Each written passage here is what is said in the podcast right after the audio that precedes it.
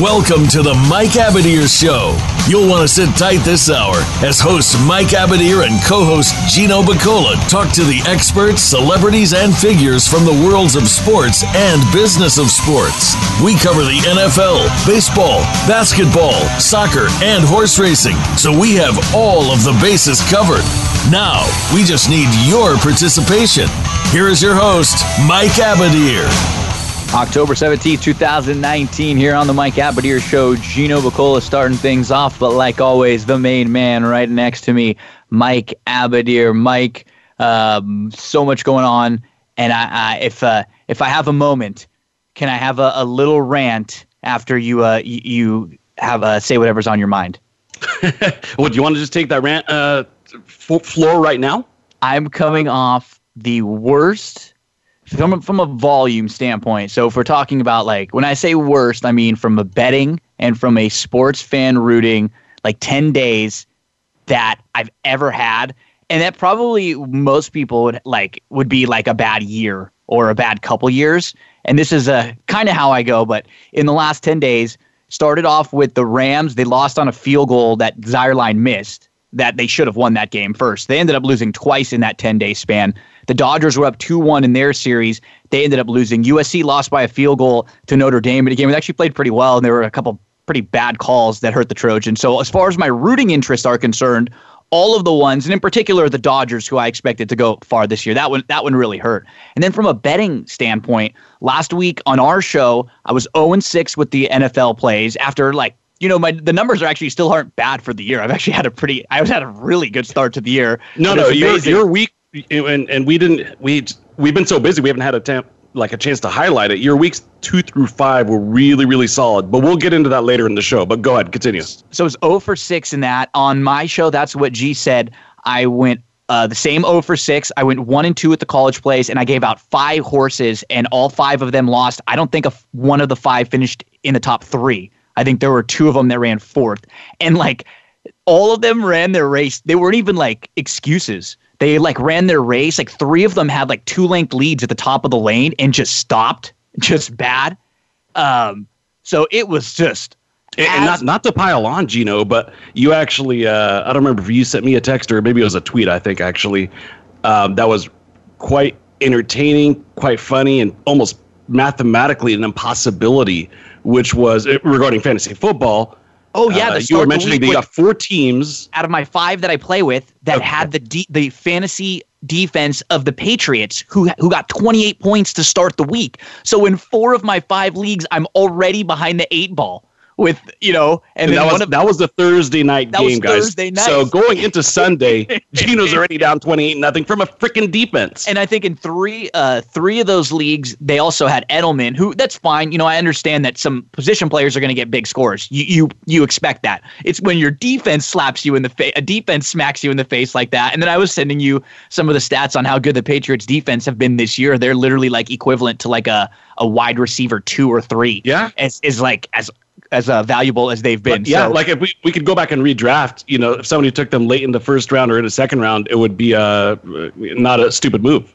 Yeah. So uh, really, I mean, you know, there you're going to have bad days a lot, and then the when the the teams that I root for just had a bad few about a week or so too. On top of it, it was like there was just nothing really to turn to in sports and at the end of Sunday when I was like watching I was telling people because I had the Chargers as the last game you know in the in the as the last game of the six and after I saw what happened because there were like one or two games that I was especially the Browns game was a stinger because that game they really should have won the, a couple other games I just got straight beat which is I'm, I'm fine with and then I could just tell the last game, I was like, the Chargers are just going to get crushed. I can just feel it right now. I love them. I play them. I told everybody else, play against this because I've just been having such a bad day now. So uh, I guess uh, I know I know for one thing this week I'm gonna I'm gonna give out three games, so it can't be worse. no, it, it, actually really factually it guaranteed not worse. to be not to be worse. yeah. yeah. Well, let's um you know because you know we're uh you know a few minutes away from uh, game three of the ALCS. Obviously, yesterday the game was rained out at Yankee Stadium. A lot of uh, rain uh, in the New York area. It looks like it's dry right now. It looks like they're going to be able to get this game in. just uh, quick thoughts on the team that uh, swept their way through the National League Championship Series, a team that you've been kind of high on really since the beginning of the year, and they just really have turned it on in this postseason and have proven to be dominant. I take back some of what I said, which was I really think that the most entertaining World Series is, you know, obviously will involve the Dodgers, and you know that that's not happening. But if not the Dodgers, then St. Louis because of their history. But I take that all back, man. Their hitters are starting to hit, and their p- pitching is coming, like just totally come around to be what it's supposed to be in these last couple of weeks. Yeah, they have a they have enough um, like their lineup has enough and their pitching can obviously really carry them. Like when you look at this was this is the template that they want to win a series, right? They have four games, obviously, and, and they're, they're not going to sweep most series. They're in a, in a best of seven, but they come into this game, and what do they get? They get good outing from Strasburg, good outing from Scherzer, and then a great outing from Sanchez that you're not expecting. And you get seven innings from each of them. And then right off the bat, that you're only getting two innings out of the bullpen. So they're not. That's what's the, the weakness of Washington that has had been their weakness throughout most of the year, especially before they made the move and they were able to get Hudson to kind of help secure the back end of their bullpen, was their bullpen, was closing games. You know, you can't play this game all year, but you can play it like we said in short series. And what they what did they just do? They just turned a best of seven into a four game series that was even shorter than the best of five they played. So anytime they can shorten these series, they're going to be in great shape because they just it, it just puts them in a spot where, like you mentioned, they just need a big hit from Rendon or Soto, who struggled a little bit in this series. It was Kendrick who came up with some big hits for them in this series. They have a couple nice veterans who, you know, you you you're not afraid when you see um, whether it be like Zimmerman come up or even like Carpenter who had a bad year, and you know uh, Goldschmidt. You always expect a little bit more. He had a really bad series. Or uh, um, sorry, Kendrick. I'm talking about Rendon. I'm talking about like they're built. Taylor's had a really good series. Zimmerman, like I, I was, you know, from the beginning when we talked about what a big upset this was. I, I was never on that bandwagon. I, I mean, I just thought this was a really well built Washington Nationals team. And let's face it, man, hitting and winning is contagious right? When when all your uh, mates uh, up and down the lineup are starting to hit, it really is a contagious feeling. Mm-hmm. You hear baseball players talking about that all the time, and so. And that's why it's not too. a surprise. In the postseason, you do see a lot of veterans that maybe um, during the regular season are not like great everyday players anymore, or like they once were. But you see it all the time where the vets really, really are able to string together excellent postseasons year after year. Um, you know, David Freese did it when he was young, but then he also did it again when he got older and he wasn't an everyday player anymore. You know, you see it all the time. You know, as long as I've been a baseball fan, we've seen these type of things. The Nationals have three of those types, you know, and, and, and you mentioned, you know, obviously Kendrick has been huge back to back series now, but, uh, you know, Zimmerman and, and even guys like Yan Gomes that have been in the league for a while have come through with some clutch hits. So it's pretty cool seeing a team come together in this way and be so dominant. And I really think that regardless of who comes out of the uh, American League, you know, we're probably set up for a really good World Series. I'm going to say it's probably going to go seven. Yeah. And regardless of who's there. And every run is different, right? Like, some some runs you're just dominant all the way through. Some runs you have to get lucky. This team had to get lucky twice even to be here. They were down in the wild card game, and they had to get by. They had to get through Hader in the wild card game, down two runs in the eighth inning.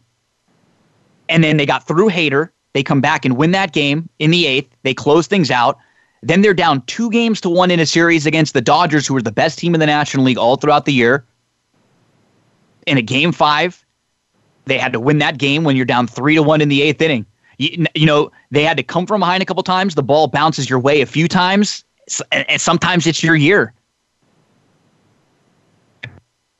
no, that's an excellent point because there were some journalists that had already started writing a uh, yeah. piece for how the Nationals have never won a series in, mm-hmm. in Washington. Yeah. You know, during the wild card game, there were journalists that are actually starting to type it out late in the game when Hader came in, and they had to use that delete function, and uh, and then they're like, okay, we'll have to save that for the next series. Then they get by the Dodgers, and then the next series again. Before you know it, they're in the World Series for the first time. Hopefully, some of the folks in uh, Montreal are uh, sort of, uh, you know, bittersweet moment for them. Um, I always liked the Montreal Expos. I thought it was kind of a cool concept to have this team in Canada, and then the Blue Jays come along as well. But uh, you know, congrats to their organization for getting there and making it happen. Shifting over to the American League, obviously this is a uh, about a heavyweights, right? This is a, a heavyweight bout between two of the powerhouses in baseball. We expected that these were going to be the two that you know are there kind of uh, at the end, and um, you know so far tied up, played out kind of the way we sort of expected it, I suppose. Greinke's on the bump tonight, but I still think that this comes down to if the Astros get even decent pitching, I still think that they're going to be able to take this series.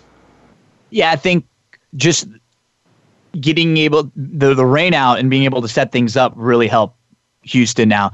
Um, it, it, they're in really really great shape because if you're the Yankees right now, this is game 4, you're down 2 to 1 and you have to go through Greinke and then you're going to have to go through Verlander and Cole. Um, it's just not. I, I just we've talked about this over and over with the Yankees. I think they're a very good team. I think they're a very good regular season team. I think the game they had to win the other night, they had a very big opportunity to win. Um, and I don't think you can give away opportunities. Uh, I think game two was a game that uh, that they had to win. They had the opportunity to go up two games to zero and and I think kind of put a stranglehold on the series really early on. And now the momentum shifts, and we see it in these short series like this. And it quickly was going to be, it could have been quickly Yankees up 2-0, and instead it shifts back, and now it's Astros up 2-1. They win the night 3-1, and you just kind of with their pitching, I just don't under, I just can't see beating this team, you know, like three times in a row. No, I really don't. And by the way, I I, I think I mistakenly said one one uh, earlier. Um, if I did, I apologize. You know, yeah, but two two one lead for the uh, Astros. I mean, as it is, it's always going to be tough when you're looking at having to win three out of four. Um, but you know, the Astros, in, in my mind, the team with the the better pitching and an equivalent lineup in terms of production, but constructed very differently. You know. Um, I saw a piece actually a few moments before we came on the air about Brett Gardner, and yeah, he's hitting just about 200 uh, in this series. Actually, on the nose, 200, five for 25. He's got a home run, few RBIs, three RBIs, three runs. So he's had some production. But what's been different about him this series, and I know a lot of Yankees fans have kind of been uh, really hard on the guy. Went I think 0 for 4 the other night or something along those lines. Is he's not usually Gardner is kind of a, a feisty at bat, fouls off a lot of pitches, takes the pitchers deep into uh, the count. You know, it's not it's not a surprise to ever see him taking seven, eight pitches, nine pitches between a good eye and fouling off pitches and staying alive. And he's not doing that type of thing. And because the Yankees have so many bashers in their lineups, if if any one person or two players don't kind of fill their role, whether they're the guy that's supposed to take the pitches or whatever the case may be, kind of throws off the equilibrium of the team. Now you're going to give the opposing pitcher an opportunity to get out of an inning in 9, 10, 11 pitches, and you can't do that against the Astros. You really can't. Every at bat is super, super critical because they're going to outscore you and they're going to outpitch you otherwise. I I was a little not surprised with the with the way that the, the Astros series win. I just thought they were like a little too much for the Rays, and I, I was kind of surprised that they went game to game five. But we we see that in these small series, anything can happen. But I think the more that they've been able to play. Um, in the playoffs, I think we're like with the team that's this good, the the more sample size we get, I think we're just going to continue to see this Astros team that is all year long really looked like uh, the best built team we've had. It, what happens in the playoffs, and, and for the most part, is the weaknesses that we think these teams have generally pop up. Now we haven't seen them have to pop up yet, really for the uh, for the Nationals, and I, I'm expecting that in a seven game series, whoever they face with the hitting they have will at least force them a couple games to go deeper into the bullpen than the than the Nationals have had to go. Um, no, they, I mean they haven't had to at all. Dude, they, they, in, went, the last two series, pitchers in the last. You have not knocked out a starting pitcher out of a game yet. No, and they only and the only time they they used a few pitchers last time was when they had the big lead and when Corbin came out in Game Four. And other than that, it was seven innings, Doolittle, Hudson. Yeah, that was it. That was it. Really. Yeah. Yeah, I mean, look, if you could go through the uh, first, you know, two series without having your starting pitchers get knocked out, yeah, odds are you're probably winning those series. And especially so when, as we've kind of harped on so many times, their weakness, their weak link is the bullpen. And they have not had to go to their bullpen early in any games at all. They got quality starts in four out of the five games against the Dodgers. They got quality starts in all four games against the Cardinals. Granted, the Cardinals lineup just was on a hor- horrific slump as they entered this series, and uh, and I think a reason for that is the pitching of the Nationals. You know, so you yeah. got to give credit where credit is due. A lot of people were like, the Cardinals' bats went silent. Well, yeah, they did, but they probably did because the Nationals' pitching is just on fire right now. So I'm really, really looking forward to this World Series. I don't think I've, I've looked forward to a World Series, um, and we don't even know the matchup yet. Um, that has not involved the Red Sox in a sure. really, really long time. It doesn't involve one of your teams. You know, the really, really long time because we don't always get, you know, the two best teams in, in baseball or three best teams. And, you know, we're down to probably the three best teams in baseball right now. So we're going to get two of the best. And it doesn't always happen like that. So, um, and, and the Nationals weren't like your average wild card. You, you pointed that out actually to me when I, you know, put out a post saying, well, you know, the Dodgers at home got beat by a wild card team, and you kind of pointed out, well, hey, this isn't like a real wild card team, and I agree with you. When you have that kind of pitching stuff, you know, it's not like they're a, a, a team that just kind of flukily or luckily got in. Well, you know, and they and they started they started the season, you know, what, nineteen and thirty one, mm-hmm. and and so they played really good baseball for a sustained amount of time right? It wasn't like they just got hot for like the last month either, and they've just kind of been riding this wave. Like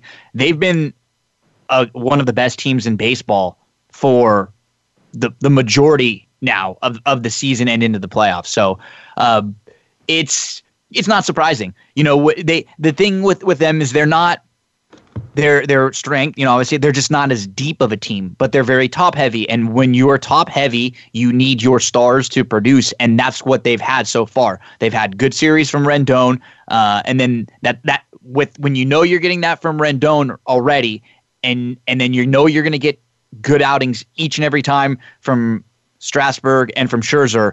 You you know it doesn't take a lot more than that to to win a baseball game. You know it really doesn't. No, no, it doesn't. I think, uh, and we'll talk obviously more about the World Series uh, in the next show when you know we have obviously have the uh, matchup solidified. But what I will say, looking ahead in, in my crystal ball, I see that the one thing that's going to hurt the Nationals with the American League um, having the home field advantage because the Astros and the Yankees both have better records is that the DH position, the Nationals aren't going to be able to put someone out there that's going to be able to rival the Yankees DH, whoever they put in there, or probably Stanton or whomever, or uh, Gary Sanchez, or you know, uh, there's many options for the Yankees, and the same thing for the Astros. I think that's going to be the one main advan- disadvantage for the Nationals. Yeah, you're right. They, from a depth standpoint, they just don't Correct. have as many. Yeah, I was just piggybacking off, off of your sure. depth. Yeah, point, exactly. You know, and exactly. I agree. Yeah, they just don't have as many deep bats coming off the bench or guys that can give you, you know, um, like quality, quality shots at a, at, at a long ball. So correct. Um, they exactly right. They're maxing, you know, let's use this opportunity out, right, right, now to take a quick commercial break, and uh, we can continue the conversation and also talk a little bit of NFL. Please stay with us. We will be right back.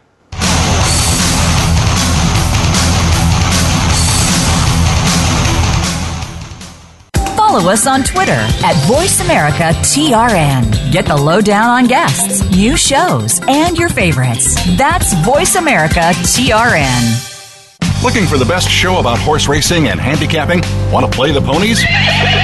Join us every week for Winning Ponies with John Englehart, racing's regular guy, where you'll go inside and behind the scenes with the top jockeys, trainers, agents, and handicappers in the world of horse racing. This show is the perfect complement to the Winning Ponies handicapping website. Listen for top plays for the weekend and the spot play of the week and win prizes just for calling in. Winning Ponies with John Englehart is live Thursdays at 8 p.m. Eastern, 5 p.m. Pacific on the Voice America Sports Network.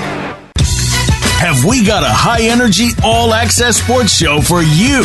It's Outside the Huddle, starring Lemont Williams. Each week, join Lemont as he takes callers, discusses the week's top stories in the world of sports, and sits down with active and former players to discuss their transition from sports to business. Outside the Huddle is a great resource for players making career transitions both on and off the field. Tune in Wednesdays at 8 p.m. Eastern, 7 Central, and 5 Pacific for Outside the Huddle on the Voice America Sports Channel. Want to experience football from the perspective of a former player who also has coaching experience? Tune in to Sports Info UM with Daryl Oliver. He'll talk about the draft, play by play, and even what's happening in the offseason.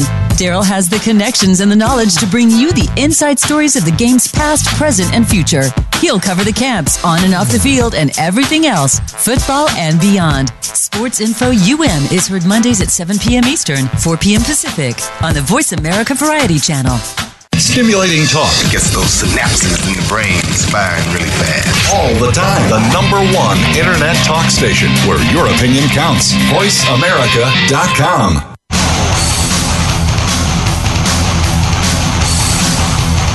This is the Mike Abadir Show. If you want to call in today, we can be reached at 1 866 472 5788.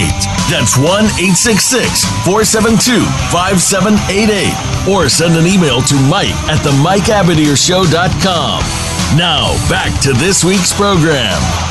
We have our first guest on the line. Mike, why don't you introduce him? Yeah, uh, we're you know we're always uh, looking to kind of spice things up between baseball and football, and during the year, it's always a big time pleasure and uh, and a treat to be able to talk to a player during the course of the season when everybody's busy, and uh, we've uh, had the pleasure of having Zach Wood on before.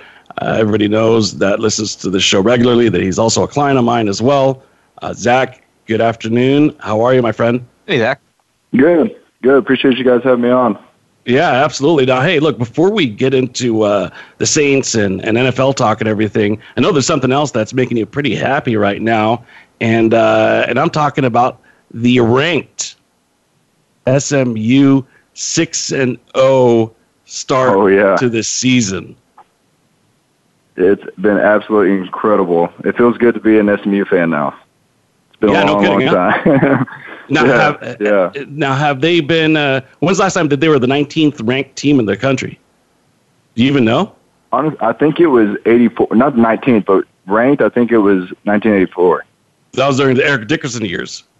Yeah, so it's been it's been a while, you know. Now, So when, what be was the best season? Keep it.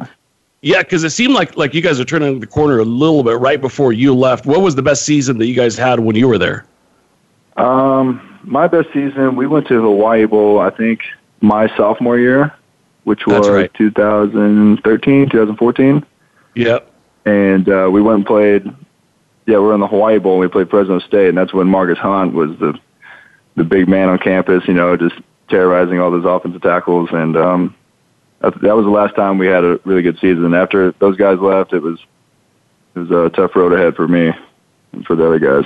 Yeah, no doubt. Well, congrats on that, man. Enjoy it. The highest ranked team in the American Athletic Conference, six and zero. Uh, don't know how many games are on the schedule, but you guys are probably bowl eligible right now already. So good stuff there. Yep. So talk to us. Uh, what's kind of been been the recipe for uh, Teddy's success, man? How? how I mean, is this, okay, uh, before, real quick. yeah, go ahead, Gino. before so like y- honest with us when drew goes when when drew goes down and you guys are playing the rams and you you have to kind of obviously when someone like that goes down everyone probably feels a little deflated. I'm sure even knowing you're in great shape with teddy backing you up you look at the schedule and it wasn't easy coming up right after that. You know you have a, tough, a Right. couple of tough games right right early on. Like what were kind of your feelings right there? What was kind of the feeling in the locker room and how was it able to to steady so much with this run you've been on? You know, I mean, I think at first everybody was a little shocked, you know, but nobody nobody was shook. You know, when when Teddy went out there, we have full belief in what Teddy can do, and obviously losing a leader like Drew, you know, hurts the team, especially with the chemistry he has with everybody on the team, you know, and the way he leads. And but uh, I don't I don't think it took it took very long for Teddy to pick that slack up, you know, and our defense is just playing lights out right now. You know, special teams, Thomas and, and Willow are doing their jobs when they need to get done. And I think, um, through those, through those first couple of games, our first four games were really tough, all against playoff teams, you know, and we just found a way to win, whether it be from the offense, from the defense, from the special teams. I think just all around, I think everybody just knew we, we need to step it up. And I think everybody has so far. Yeah, no doubt. Now, what what now? What kind of uh, what kind of leader is is Teddy? Is he is he really? You know, um, we haven't look. We haven't seen him in extended action in a really, really long time. So a lot of listeners out there probably kind of forgotten. Um, the guy came into the league with a really good pedigree. I mean, this is uh, he was projected to be a franchise quarterback, and obviously had a terrible injury. But you know, kind of is he is he a loud guy, outspoken guy, you know, kind of leads by example type of guy, quiet leader? Give us a little bit of a flavor as to what Teddy Bridgewater is all about. You know, Teddy's not very vocal, but you can tell by his demeanor when he's out on the field that he's running that offense. You know, and um, through the way he's been playing, he doesn't really need to say much either. You know, just he's come out there real humble, real confident, and did the job to the best of his ability, and he's done a great job for everybody. You know, we all appreciate Teddy, and you know, and um, I don't know, it might just be me, but I like I like the quiet leader who goes out there and does the job. You know, just puts his head down and works. So I really appreciate Teddy. Now on the other side of the ball, you know, last year and the year before, you know, the defense was, you know, kind of a pleasant surprise going back to, to two years ago. Last year, it was a good defense, but it kind of seemed like sometimes there was that kind of, I don't know how to put it, but, you know, if you face a team with a high powered offense, it was kind of like shootout type mode. You know, uh, if they gave up 30, you guys are going to have to score, you know, 31, that type of thing. Seems like this year there's a lot more consistency in the defense. Do you kind of feel that? Yeah, absolutely. I think our secondary has picked it up big time. You know, um, I feel like there were times where we got gashed a little bit here and there, but I think for overall this year, um, those shots downfield have uh, been reduced, and I think our guys are just playing outstanding. You know, Marshon, uh, Marcus, you know, Demario Davis, having those kind of leaders on the field, and you got, of course, you got pressure from Cam Jordan and uh, the other guys. Everybody's really picked it up, and I think. Um, we've had we've had plenty of sacks this year, and I think a lot of that's because they can't find anybody open downfield, and we're getting pressure on the quarterback. So I think it's kind of you know give and take for the for the front and for the back of the defense, kind of helping each other out there. A couple of big injuries that are you know kind of oh, hanging over the game, heading over to the uh, into this weekend, where quarterback wise, it looks like maybe Trubisky's going to play for them. Uh, Kamara a little banged up. Um, so as far as like the skill positions are concerned, it's a little bit up in the air. What does that do to like a prep week when when it when you're not quite sure if you're going to have uh, have someone out there on Sunday or Monday, and, and how does it kind of change the way the week is in prep? Well, obviously, Kamara won't be taking so many reps, but you know we have other guys right behind him that are fit to do that job. You know, we got Latavius Murray and um, Dwayne Washington who can pick up the slack. You know, they're both great backs, and um, obviously they'll be getting more reps this week, um, letting uh, AK get a little bit of rest. But other other than that, I don't think it really changes the preparation for the offense or for the defense. You know, everybody's um, Sean always preaches we got a faceless opponent, and um, the only opponent, the only enemy that we have is ourselves. So I think just working on what we do and getting that done every week, um, the preparation always stays the same. Now, any uh, any insight for the listeners as to you know, maybe some real inside information on uh, Drew Brees. When you know, is he throwing? Is he throwing a regulation ball, or is he still working with a lighter ball? Um, when do you think he might be coming back? Is the team kind of taking it day by day, or or is there any update that you could give us? Well, I honestly haven't gotten to watch Drew that much. You know, I know he's recovering really well, and I'm not sure when they, they expect him back, but um, every time I do see him, he is doing some type of rehab or, um, you know, he's getting a lot of work in with that hand and, and taking care of himself. So whenever they're ready to have him back, um, he'll be back soon. So I'm not really sure exactly when that will be, but um, I wouldn't expect it to be in very much longer. Well, when somebody like that is hurt, um, you know, I've always kind of wondered, you know, especially when you're talking about really superstar Hall of Fame quarterback, You know, is he doing more stuff, you know, regarding his hand, kind of away from the team or kind of indoors with physical therapists and things like that? And then he kind of comes out to check out practice every once in a while, or what's what's the interaction been like? Obviously, it was very different when he first had the surgery, but like right now, where where what what level is it at? Well, um, I think Drew gets his uh, stuff done before and after practice. He's he's at practice. He's engaged. He's in, uh, he's involved, helping any way he can. You know, and that's uh, that's just Drew. You know, Drew can't stay off the field. You know, no matter you know how he gets his hands in it, he's going he's going to. But um, other than that, he's getting his rehab done before and afterwards, and he's out there on the field with everybody. Now, Gino, Zach and I were talking the other day, and uh, really more about scheduling more so than the actual schedule itself. But um, we kind of pulled it up while we are talking.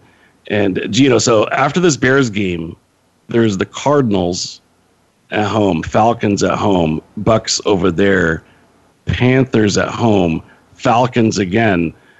And not until December 8th does the 49ers show up on their schedule, and then they close with the Colts, Titans, and, and Panthers.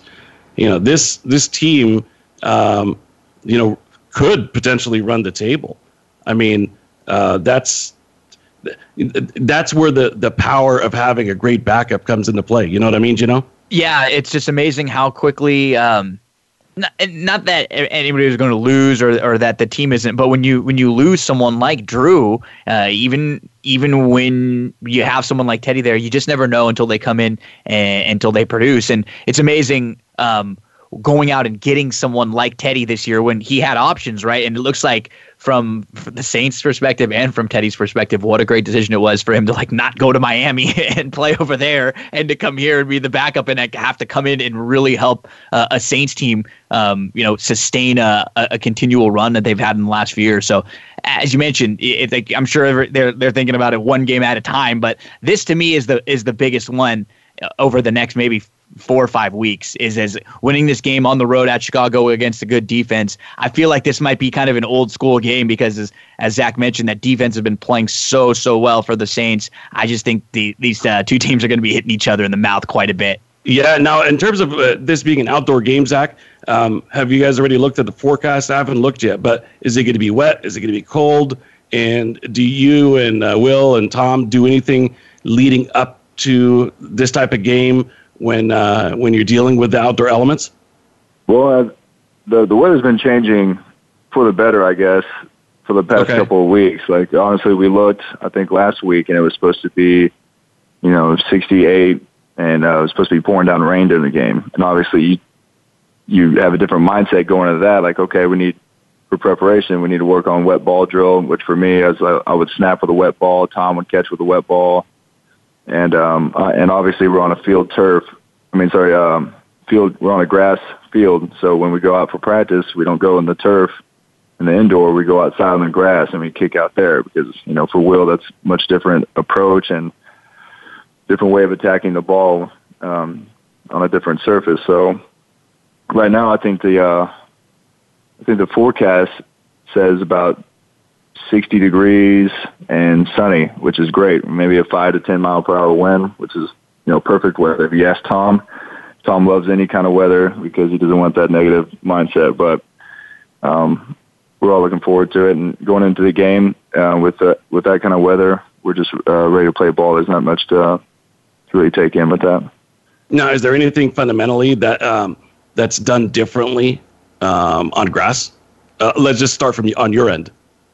Uh, no, not really for me. Um, I know for a lot of the other guys, you know, Sean's really preaching getting the right cleats on, you know, because you go, you go over and watch film from, um, games in Chicago and Pittsburgh or in Green Bay. A lot of guys slip and fall because their, their cleats aren't big enough or they don't, they don't have, they don't have the right shoe on. So they're slipping a lot and it's causing a lot of, um, big plays, you know, both on defense and on offense. So he's really preaching that this week. So I think everybody's going to be wearing, um, you know, cleats that will, you know, that will really dig into the grass. So, you know, try to, um, keep themselves off the ground.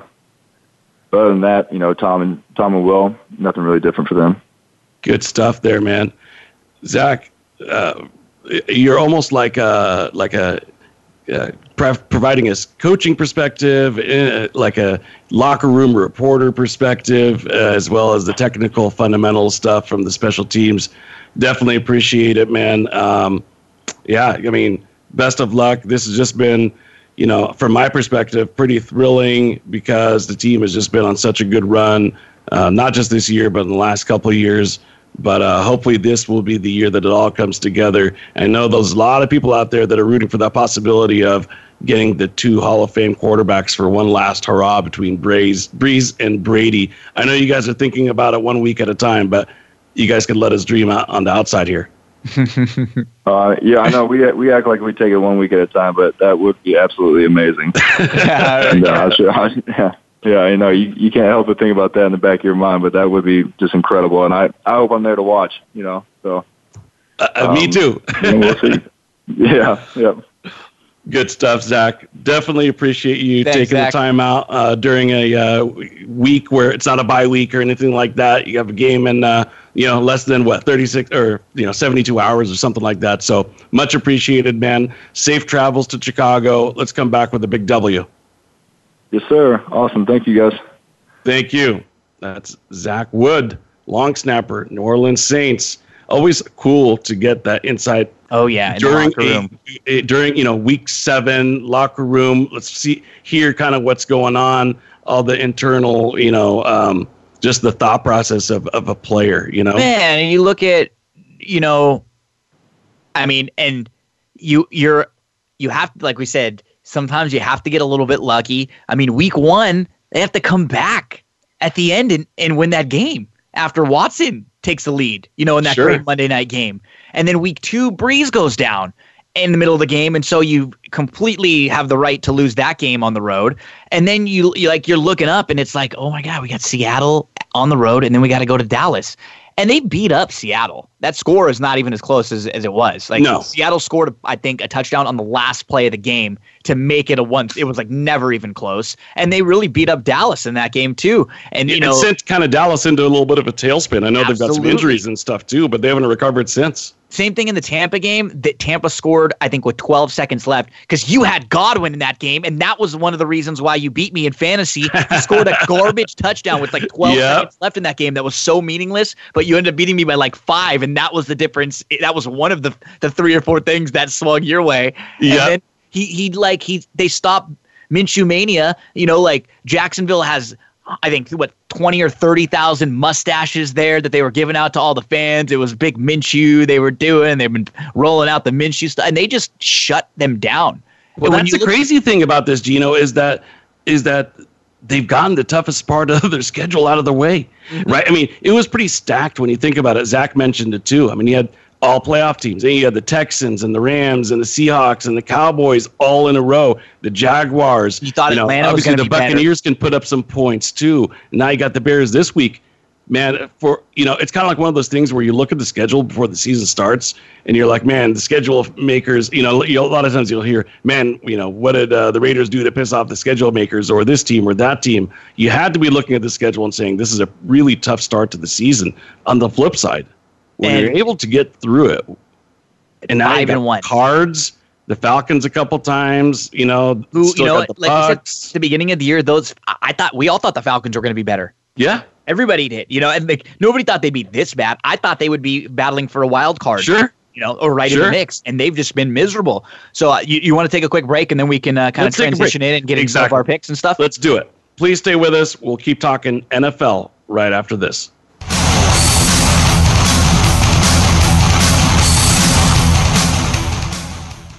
Become our friend on Facebook. Post your thoughts about our shows and network on our timeline. Visit facebook.com forward slash voice America.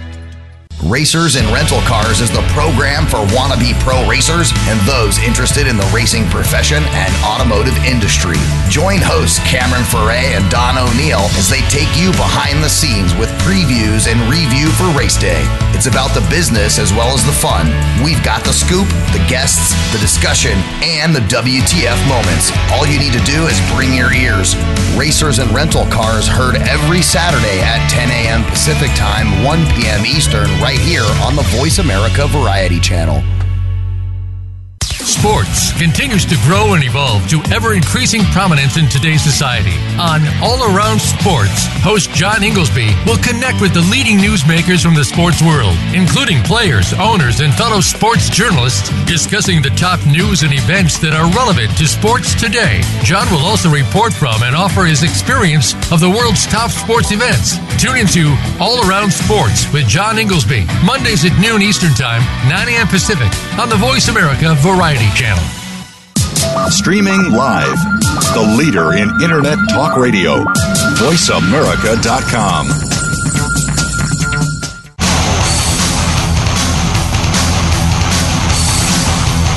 This is the Mike Abadir Show. If you want to call in today, we can be reached at 1 866 472 5788.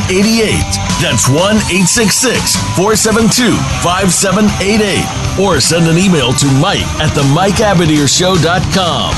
Now, back to this week's program. Pretty crazy, uh, Mike. Uh, so far this year, the NFL underdogs have been 55, 35, and 1 against the spread, uh, and 40, 20, and 1 on the road. Generally, that'll uh, kind of start to even out anytime there's numbers that are, are that um, that off from the, the mean. But uh, kind of crazy to see early Well, you know. I think a part of that is maybe the um, the world underestimates backup quarterbacks because we've had a lot of backup no, quarterbacks. and there's been a lot of into the changes. To the teams. point, there's been a lot of changes and a lot of. Um, I, I saw a stat somewhere the other day that was like a third of the league is starting, or even more. Like mo, mo, I think 16 of the 32 teams are starting a t- a quarterback that has three years or less of experience. Mm-hmm. So we're not even talking. And then like I think eight. You know, we said there were like seven or eight that have changed just in the last month, month and a half from Andrew Luck when he started. You know, Yep. right before the season. So yeah, there, you're right. There's there's just a lot. Maybe it's just not as much of a sample size for the numbers to be able to get good gauge. So maybe the numbers in general are just a little bit off in some of them. Uh, Yeah, is- let's let's continue point. on this thought process, and let me ask you a question as to what you think in terms of some of these quarterbacks that are starting to get healthy. You know, and and we you you hinted at it uh, on the break. So the Bears are they better off? You know, with their with their backup or with their starter? How about the Panthers when Cam Newton gets healthy? You know, they're four and two. I didn't think they'd Yeah. be four and two once No, I heard. Cam was out. I've right? seen I've seen this in a few spots with Carolina, and I, I would agree. Um, Allen is is a much better choice than than a not 100% Cam. If Cam is banged up and he is not 100% and he's not able to move a little bit and run, he doesn't have to run all the time, but just have the opportunity to run here and there to pick up a, a first down on a third and six. Like if he doesn't have that in his arsenal, you're better off with Allen it's 100% on the health, I think, in particular for Cam, because his legs are such a big part of the package with him. He's never been just a guy that's going to drop back and be such an, an, an unbelievable, incredible, accurate passer. Yeah, no, I, I, I agree with you. It's funny Wait, because with- I heard his name come up. You know, the, the NFL trade deadline is October 29th, and we saw obviously a big trade go down with uh, Jalen Ramsey coming over, Peters going over there, you know, going to Baltimore, and Ramsey coming to the LA. And uh, some people were kind of talking about uh, realistic trade possibilities, and then they're kind of like, what do you think should happen? You know, kind of like Seattle should go after AJ Green because then they could have that deep threat for Russell Wilson, and they'd be unstoppable. That type of talk.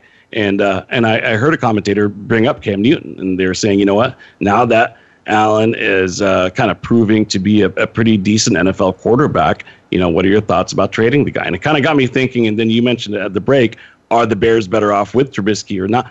I don't know. I don't think either option is that great in No, Chicago, think- anyways. and it's and it's it's kind of similar in in, in the sense that Trubisky gives them a higher ceiling because Trubisky actually can move his feet very well too, and he can pick up first downs. He really was he did that really well last year towards the end of the year when he started to play really well, and he hadn't done that very much uh, at the beginning of the year so far. You know, just again, just that's what we see with the guys who are able to really succeed right now, like Wilson when he's able to use his legs, Lamar who's had a good run the last you know year or so since he's been starting. It just keeps the defense on edge so much. Dak can do it, you know, pick up some first downs. The quarterbacks who've been playing really well, that's that's kind of the uh, the you know that run option that they have.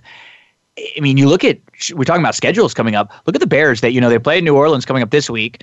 Then they they play at home against the Chargers, who yeah they've struggled, but I, I wouldn't I wouldn't be shocked to see the Chargers beat the Bears. And they're a And they- talented, talented team. yeah, talented enough. If they get some of the, their, um, they're missing, they're banged up, they're just injured, they're ton. Then they go at Philly, home against Detroit, who's better than you think, and then they play at the Rams, who same thing. You know, the Rams have struggled, but that that's a five game stretch that it's not going to be easy coming up. So we'll see. I think higher ceiling with Trubisky, but maybe maybe you have like less of a floor and, and maybe less of a, a wide margin with Daniel. Although Daniel was wasn't really great against the Raiders, right? I mean, he's not like you said. The options. It's not like it's not like you're choosing um, between one of the bet. Like I don't think Daniel is as good of a backup option as we've seen in some some of the other cases. Like even Minshew, who's who's been a really good backup option. He's going to have some games where he struggles, like he did against the Saints, but he's he hasn't been that much of a downgrade. Allen, who's been very good. You know, uh, we saw the same thing with. Uh, the Giants with Jones with Danny Dimes coming in too. You know, he he's been an upgrade. Obviously, No, I, think, the only t- only teams that truly it was it was just really noticeable uh, were the Jets. Darnold Yes. to to the next two guys is is just like night and day difference. And then with the Steelers losing Big Ben, you know, I, I Mm-hmm. mean, obviously, I think the Steelers, uh, if if they finished up eight and eight, I think it would be a huge, huge win for them. You know, I And think realistically, this looks like a six and 10, 7 and nine season for a And the team AFC is that a lot of people had high high hopes for. You know. the AFC is bad, Mike. Too like w- we could get a, an eight and eight team in the playoffs in the AFC as possibly even a wild card. I mean, they, Yeah, they- well, they- and here's the top thing. tier, it's not good. No, and if you look at it, the only okay, remove New England from everything that we're going to say for the next two minutes. So the uh, only team that's got just one loss, you know, outside of New England, like I said, is the Buffalo Bills. Yep. And the Bills still have the Dolphins, and you know they have a lot of Dolphins and Jets coming up, and and they they have a, you know a last place or a second to last place type of schedule.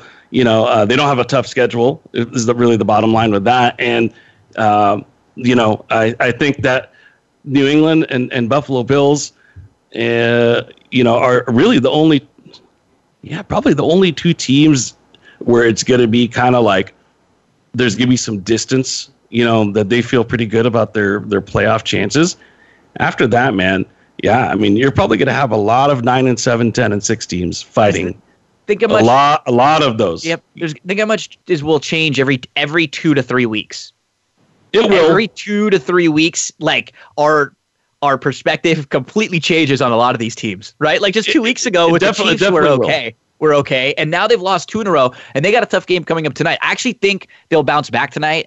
And it's like a lot of public money's coming on the Chiefs when it's a weird situation when so much public money's coming on, but the line is moving towards Denver because this line opened up at like the Chiefs minus four and a half, and then it went from four and a half to four to three and a half, and now it's down to three and they have some injuries, but I still don't think like Denver's quite as good or as well coached as Indy or as Houston, uh, who are you know that whole AFC South. Like I think there are three decent teams. I think the Texans struggle. You look at the AFC North. Cleveland continues to shoot themselves in the foot, and Baltimore is one, but they've beat up some bad teams. Like Baltimore, the Chiefs, and the Texans could all very easily lose this week and go to four and three. I mean, Wouldn't that be all something? very easily? They could. Baltimore plays at Seattle, Houston plays at Indy, and the Chiefs play at Denver. Like those are all three very losable games. You know, and they could all be four, and that would make things even crazier. Sure, sure. I mean, And- here's the thing. You know, um, the Raiders have a chance to be first place by the end of this NFL week. I know a lot. That mo- that m- line has moved, man. That line went from seven and it's down to like five in a lot of places. A lot of people like the Raiders in that game. They've had to buy. Um, they've been kind of waiting for a while. and so far this year, teams coming off byes have done really well. and Green Bay's had a short week. They Yep. played Monday night, and it's another instance where Green Bay, I, I think overall, is one of the the more like well-rounded teams. I do I do think, but they've been pretty lucky with a lot of their game scripts. And again, the other night they were really the bene- the beneficiary. And you know, we haven't talked a whole lot about the officiating, and I know you in particular. And I don't even really like blaming like one call in a game. Right, like if there's one call throughout the game, you know, there's a lot of plays that happen in any game that can go back and forth. Generally, it's not one call, but when there's two or three or four or five calls, that's a little different. You know, why, why, why do you think? Why do you think the level of officiating It's worse has it's ever been. gone down. Is it is it really that stubborn- is, is it like possibly that it hasn't gone down? I think it's but that just we just back. have such good HD and such good so many different cameras that we're able to see I mean- more, or has it actually gone down? Do you think? I'm doing. I'm, I'm not kidding. My like I'm doing the rewatches as I go back, and I and every the first four games I'm watching, like from last week on the Thursday night game, the Patriots Giants, there was an absolute mugging of Golden Tate that they challenged for an OPI that did not got called for an OPI, and that's what's become really frustrating. It's that I'm okay when we don't have replays and reviews. But when they go, when there's a mistake and they have the opportunity, whether it's because it's a scoring play or whether it's a stoppage of play or whether because the play is challenged or whatever, to go back and correct their mistakes and they don't like out of just plain stubbornness. That's all it is. That is all it is. I mean, You know- is, is it is, is it something like one so far that's been checked Yes. out has been ret- over, overturned? I mean- so uh, why didn't they just say, you know what, that no more reviews for the pass interference until the playoffs? Yeah. Like, why are they even bothering with it right now? It's it's crazy. I mean, the and I like I we'll get to the picks in just a second. We only have maybe five minutes left or so. But like the Browns, for example, and I'm saying this as I backed the Browns last week, so I I watched all the game when I was watching, and I, I rewatched it again just to like see, okay, okay, was I off? What happened here? There were about, and the Browns have been really undisciplined through the first you know five weeks of the season. yep. So they've kind of built themselves this reputation. There were five plays this weekend that were not penalties that call, got called on them. Not one, not two. I'm talking five. There was a horrendous call on a clip on Landry that was like the most clean, straight up block ever. They had a pass interference call and a defensive holding call that were not even close. And so it's like third and nine, and then they get an automatic first down. And it's like, that's just demoralizing. That happens to you three times in a game. That's different than one bad call. And we've seen, like, I, I don't. It's never been as bad, and it's, I, I- in my opinion, in the last five years as I've been watching like this much, all the games repeatedly, betting, fantasy, everything. These last few weeks have been horrendous, and Yeah, and, and you know what? But you know what? You make a good point. I mean, over the years, I think really remember that game. Uh, what was it? Packers in Seattle, where there was that uh, Yeah. hail mary. You know, there was whatever. a Dez one one of the years. Yeah. too. yeah. I think really since that point in time until now, it's progressively gotten worse, and then now it just snowballed and and gotten really bad.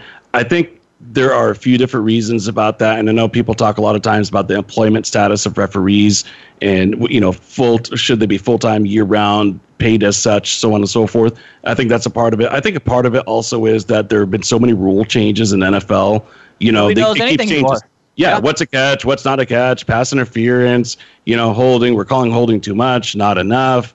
You know, back to pass interference again. Back to redefining the catch again. They're, you know, um, protecting the quarterback. Now they have to look for guys that are taking off their helmet, even if it's a scratch to their eye. You know, I mean, there's so many different things. A lot of them ticky tacky. We went from you know penalties for celebrating to no penalties for celebrating to now you could do in sync dance coordinating uh, it just it's just gotten really chaotic when it comes to NFL refereeing, and I think it's kind of uh, kind of embarrassing for a sport that is uh, such a huge enterprise to be uh, not having a good grasp on this.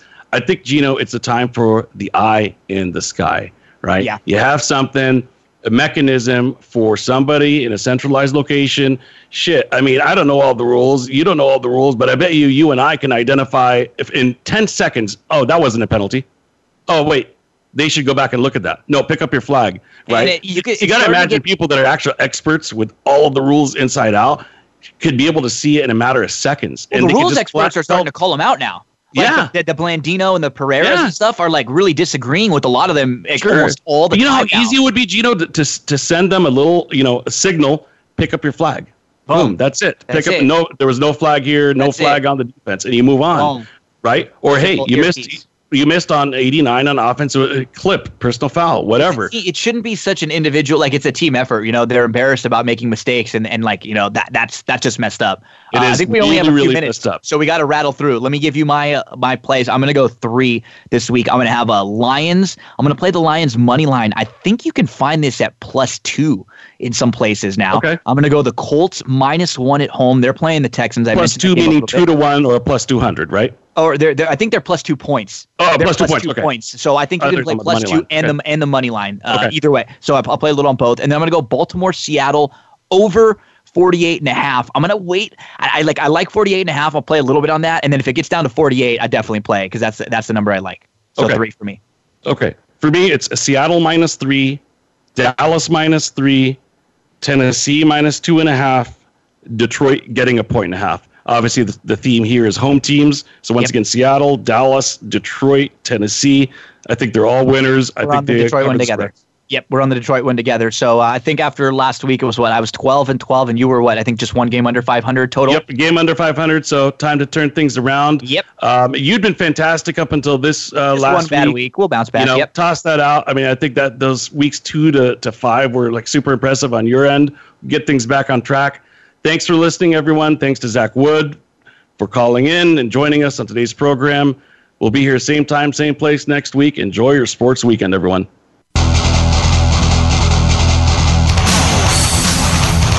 Thanks for joining us this week for the Mike Abadir Show. Please tune in again next Thursday at 7 p.m. Eastern Time and 4 p.m. Pacific Time for another show with Mike and his co host, Gino Bacola, on the Voice America Variety Channel. Have a great week.